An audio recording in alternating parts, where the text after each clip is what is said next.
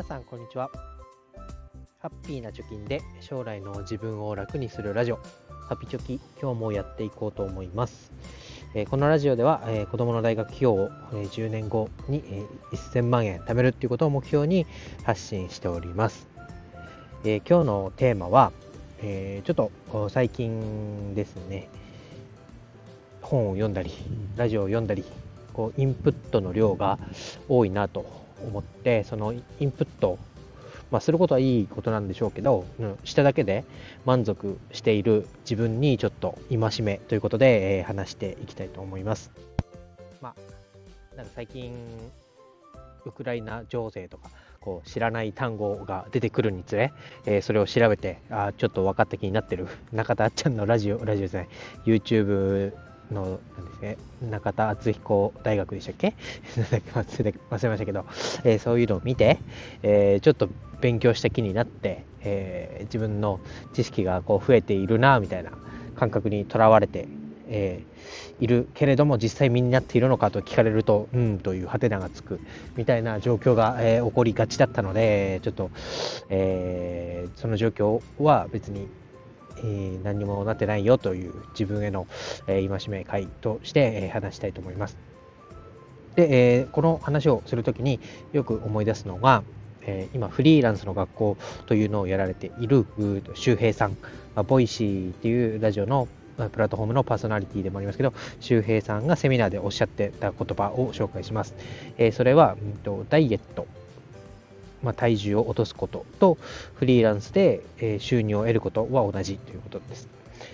で、まあ、えー、どういうことかというと、まあ、体を、体をじゃダイエットをして体重を落とすっていうのは、まあ、一概に、えー、何かダイエット方法を知ったとか、まあ、筋トレを始めたとか、そんなこう短期的な期間では体重は落ちませんよね。えー、何かを知っただけでも体重は落ちないし、えー、ちょっと、まあ、走ってみただけでも、えー、その理想とするマイナス3キロとか5キロとかそういうのは1日2日では落ちませんと。でフリーランスとして、えまあ、仕事を取ってきてで、えサラリーマンとか、まあ、生活ができるレベルまで収入を稼ぐのも、まあ、方法を知るだけではでダメだし、えそれがね、1日2日で、そんな20万、30万って稼げるもんじゃないよということで、まあ、ダイエットに例えて、まあ、コツコツコツコツ、小さい積み重ねが、まあ、成果につながっていくよという例えで、えー、おっしゃられています。で、えー、まあ、このお話を、まあ、因数分解じゃないですけど、細かく見ていったときに、まあ、ポイントとしては、まあ、何か情報を得る、知る。そして、えー、2つ目にやってみる。その知ったことを実際に体を動かしてやってみると。でそのやってみるということが、まあ、自分に合っているとか方向が正しいなと思ったら続けると。この3つのステップを経ないとやはりその望んだ成果にはたどり着かない。なというのをおっしゃっているわけですけど、まあ、これについて、え、話していきたいと思いますと。まあ何でもかんでも言うのは簡単とかね、えー、情報を取ってくるだけだったらもうこの世の中ですから Google の検索窓に何か知りたい情報を入れれば、えー、答えは出てくるわけですけどでその答えをゲットしただけでこう満足している自分がいるなと思いました。で、えーまあ、これ自体はまあすごいことで、まあ、こういう時代になってね、えー、頭で覚えておかなくても、ちょっと検索すれば答えが見つかるっていうのはいい時代なんでしょうけど、それが果たして自分が目指すところ、まあ、10年後に1000万を稼ぐっていうのと、まあ、お金に働いてもらう、投資をするみたいなところでやってますけど、えー、それが、あまあ、やり方は知ってるぞと。お金に働いてもらうっていうこともなんか制度としてはあるらしいぞと。で、知ってるだけではあお金は増えませんよと。いうことです。えー、実際に証券会社に口座を開いて、で、月何万円かとか入れてみて、で、お金が実際どう動くのかっていうのを体感してみて、まあ、理想としては高いところで、あ、間違えた、低い、安いところで買って、高いところで売るといういう行動すると利益が出るんだなっていうのはまあ理論上わかるけれども実際に、え、やってみると、えー、どこで値動きがあってどこが一体安い時なのかえー、はたまたどこが高い時なのかっていうのは、まあ、やっていてもわからないなと。そうなった時には積み立てっていうことが、えー、手法として出てきて、えー、まあ、高かろうが安かろうが、え定期的に同じ金額を買っていたら、えトータルで見たら平均値に落ち着くので、えその指数が右肩上がりになっていればその平均値もどんどんえ高くなっていくから安定した、え利回りが期待できるよみたいなところがまあ文章を読むだけなのと実際に自分でやってみるのとでは体感するそしてその知識が自分に、え身につくっていう度合いが変わってくるなということを、まあ、改めて思いました。で、まあ、知ってることとややってみることっていうのが、まあ、周平さんの話だと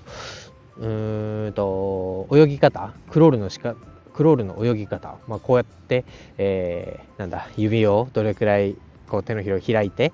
でどのくらいのスピードで腕をかけば速く進むだったりどのタイミングで息を、え吸えば効率よくこうなんだ負荷がなくスピードを落とすことなく息が吸えるよっていうことを、まあ、黒板の前でね学んでいたとしても実際にやってみないことにはできるようにはなりませんよとそので、えー、大抵こうスポーツとかね、えー、ゲームとかあとは何だろう音楽とかギターとか練習してる人とかはあ分かると思いますけど、まあ、実際やってみますよね。まあ、なんだ、さっきの水泳の例えじゃないですけど、オリンピックの競技の試合を、えー、ずっと見てたから、え自分が泳ぐのが一番早いっていうのは成り立たない。そういう理論は、えー、無理だというのはなんとなくわかると思いますけど、なぜかこう投資とか自分がチャレンジしようとするところでは、えー、全部を知ってから始めようみたいなそういう発想になんかなってしまいますよね。でなんかこれもっと別の例えで私の2歳の、娘がよく NHK の教育番組を見てるんですけどあの米津玄師さんが作った「パプリカ」っていう曲が、え、ずっと去年くらいから、え、流れてましたで絶対意味は分かってないと思うんですよね単語のなんか響きというか、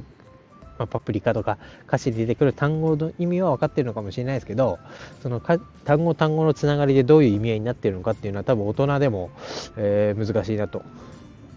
うん晴れた空に種をまこうとか言われても、まあ、言葉の意味は分かってもどういうことなんだと。晴れた空に種をまこうみたいな。そ分かってないと思いますけど大人も分かってないですけど、えー、それをですねなんか繰り返し見てることによって自然と歌えるようになってたんですね、まあ、まさにこういうことかなと、まあ、習うより慣れろじゃないですけどうんまあ、聞いただけ、えー、見ただけで全部覚えたつもりになってるんじゃなくて、えー、失敗してもいいからやってみる。歌ってみる、えー、違ったところを直していくみたいなトライアンドエラーがあ、まあ、かっこよくかっこよくとそういうところが、えー、自然に、えー、やれてってすごいなって単純に思いました。なので、えー、まあちょっと話がそれましたけどまあ学ぶそしてやってみるということがまあ大事だと。そして、えー、かつその続ける諦めずに何かをやり続ける。その歌詞泳ぐ話でもあ大体こういう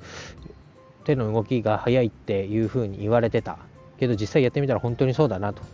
だったらもっと、えー、追求して、え、タイムを1秒でも削ろうと。か早く、えー、ターンができるように練習してみようとかこう細部細部の、え練習になっていくと思いますけれども。まあ、投資だったりダイエットにしても、まあ、そういうところが言えるんじゃないかなと、まあ、続けること、まあ、継続して、まあ、やらない限りは、えー、成果に現れないよと。うんなんだ、炭水化物抜きダイエットをやってみましたと。あっていうのがあるというのを知りましたと。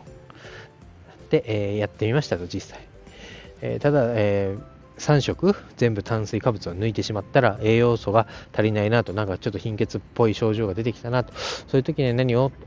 えー、他の代替の食品として取る摂取すれば効率よくダイエットもできてで栄養バランスも損なわないで生活できるのかみたいなところを、まあ、調べてでまたそれを改善して続けていくみたいな流れになって最終的には体重が落ちてやったってなると思うんですよね。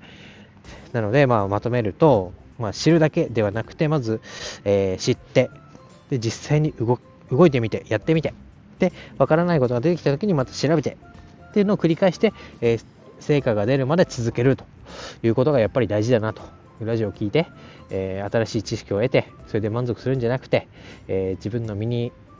なるようにするには、やっぱり、え、自分でも考えたりアウトプットこういうふうにラジオでもお話をしたりブログでも書いたりアウトプットをして知識を定着してでそれがあ、まあ、まとまって、え、自分がやりたいことにつながっていくっていうのがやっぱりこう鉄則じゃないですけど正しい道なんだなということが分かりましたので今日は